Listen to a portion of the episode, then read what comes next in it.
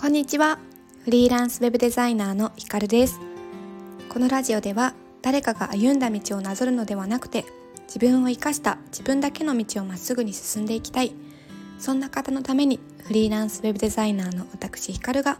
日々のお仕事や暮らしの中からちょっと心の軽くなるお話をお届けしているラジオです。皆さん12月6日の月曜日いかがお過ごしでしょうか？また今日から新しい習慣が始まりましたね。今日はですね年末年始の占いどこまで取り入れるというテーマでお話をしていきたいと思います。今日なんでこのテーマにしようかとしようと思ったかというと結構ねあの SNS でも盛り上がっていたなと思ったんですがえっと防具？防具で合ってますか？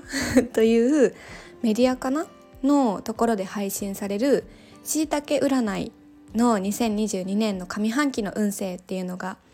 あの出たですよね今日。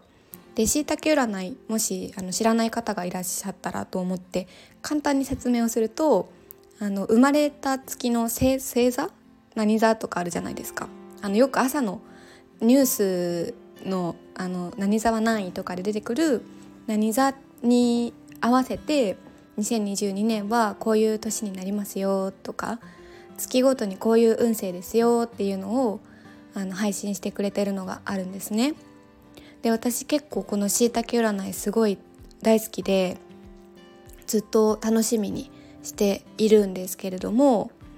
そうで皆さんはしいたけ占い楽しみにしてますか？っていうなんか問いかけとなんかこういうあの占いって年末年始すごく多いというか気になるポイントだと思うんですけどそれを見てなんかどういうふうに取り入れているかなっていうところが気になったのでちょっとだけお話ししてみようと思って今日のテーマにしました。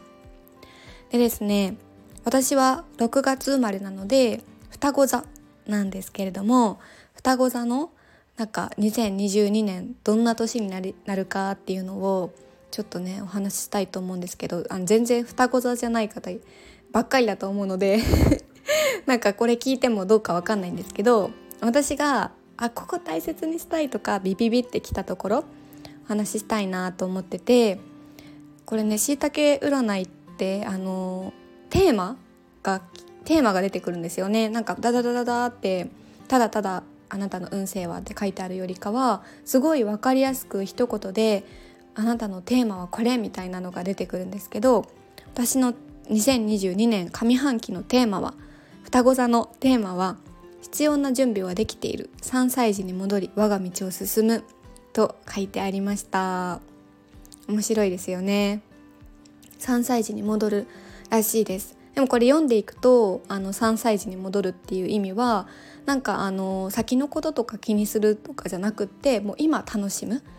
もう今この瞬間を楽しむがむしゃらに無邪気に楽しむっていうことみたいなんですけれどもそう。でこの双子座はなんかもうここまでのここまでのというか2021年までで結構こう土台を整えてきたというかなのでそこからもうさらに2022年は自分の道を突き進んでまあさっき言ったみたいに素直に素直な心で楽しむ。で自分のやりたいことに絞ってなんかこう直感のままに突き進んでいくのがいいよって書いてありました。すんごいざっくりになってしまいました今。ちょっとね詳しくは読んでください。あの今お話ししたことっていろんな星座のところで書いてあることのような気もする。もう少しあの深いところでお話書いてくださっているのでちょっとうまくお伝えできずにすみません。でそんな中でですねなんか仕事運っていうところで見ていくとイメージが実現されていく年らしいです。上半期。来年の上半期。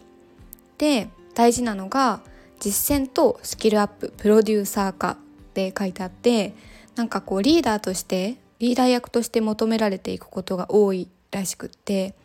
なのでこう自分の仕事っていうのを使ってどんどんこう実験をしてアウトプットしてなんか試してみたりとかしてデータを集めていくっていうこととあとは未来への橋を架けていく自分の理想とか夢そして将来のイメージを実現していくためのプランを練っていくっていうのがポイントになるみたいです。でもこれ読んだ時にまさに自分の今の状態だなっていうところことをすごく思っ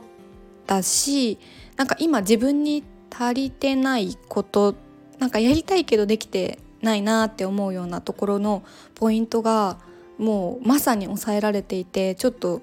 びっくりしたんですよね。なんかこういう占い今日お話ししたかったのは私があのこういう運勢です っていうことを別にお伝えしたかったわけではなくてなんかこういう占いってこうちょっと当たってる当たってないっていう目線で見がちだなと思っていてでもなんか占いの中でも当たってるっていう要素はまさに自分がこう今意識していることを背中押ししてもらっているその通りなんだなってこう安心してその自分の考えてることに安心して進んでいっていいんだなっていう風に捉えていく。でもしこう読んでいく中でこれって当てはまらないかもっって思うことって絶対あると思ってて全部が全部。ね。あの星座ですしいろんな人が当てはまることなので自分はちょっと違うかもって思うこともあるかもしれないんですけど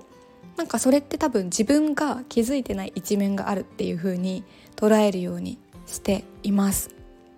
そうだからこれってちょっと自分には違うかもって思うことでも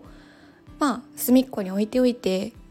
何かした表紙に何かしらの表紙にあこれしいたけさんで言ってたこの部分かもみたいな感じで思い出すことがあるんじゃないかなと思っていてなので当たってる当たってないのあの視点で見るのではなくて背中を押してもらう材料そして自分が気づいてない自分に気づかせてもらう材料として捉えるようにしています。でまあしいたけ占いはねあのこの先？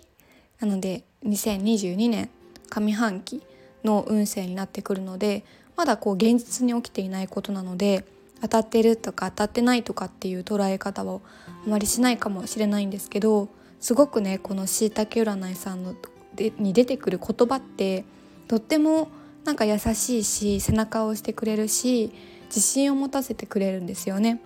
でもそれでいてあこういうところは注意した方がいいですよとかっていうところもソフトに書かれていて私はこれを見てですねあ来年この時期はこういうことが起きるのかなとかあまさに例えば私だと2月が1月に1回リセットして2月に怒涛のスタートって書いてあるのであ来年こうこれを始めようって思ってることはきっと2月ぐらいに始め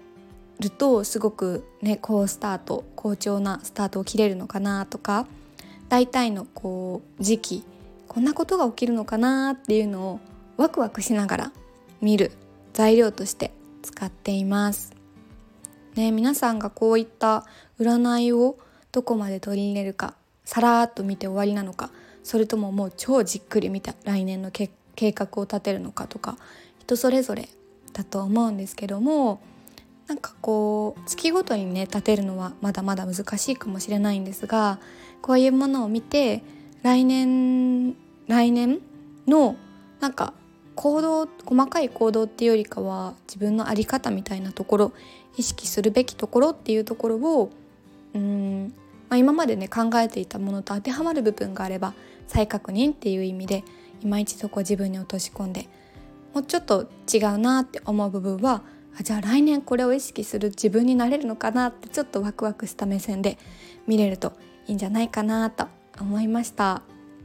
ねあのあのそもそものしいたけ占いって多分こんなことを考えて 読むようなものではないと思うんですけどそうなんか前と私がこう占いというものに対して考える考え方って変わってきたなと思ってうんなんかフリーランスになってからよりこういうのをじっくりと自分に落とし込んで読めるようになった読めるようにというか 取り入れられるようになったなと思いました。皆さんはしいたけ占いね読んでみてどうでしたか？いうか何座でしたかね？私と同じ双子座がいたらとってもとっても親近感湧くのでぜひコメントください。6月生まれさんですかね？はい。いや今日はこんな感じでしいたけ占いさんをもとにですね占いに対してのなんか自分の取り入れ方みたいなところでお話をしてみました。是非しいたけさ占い知らなかったっていう方はあの調べるとすぐに出てくると思うので是非見ていただきたいです。はいでは今日はこの辺りで終わりにします。さよなら。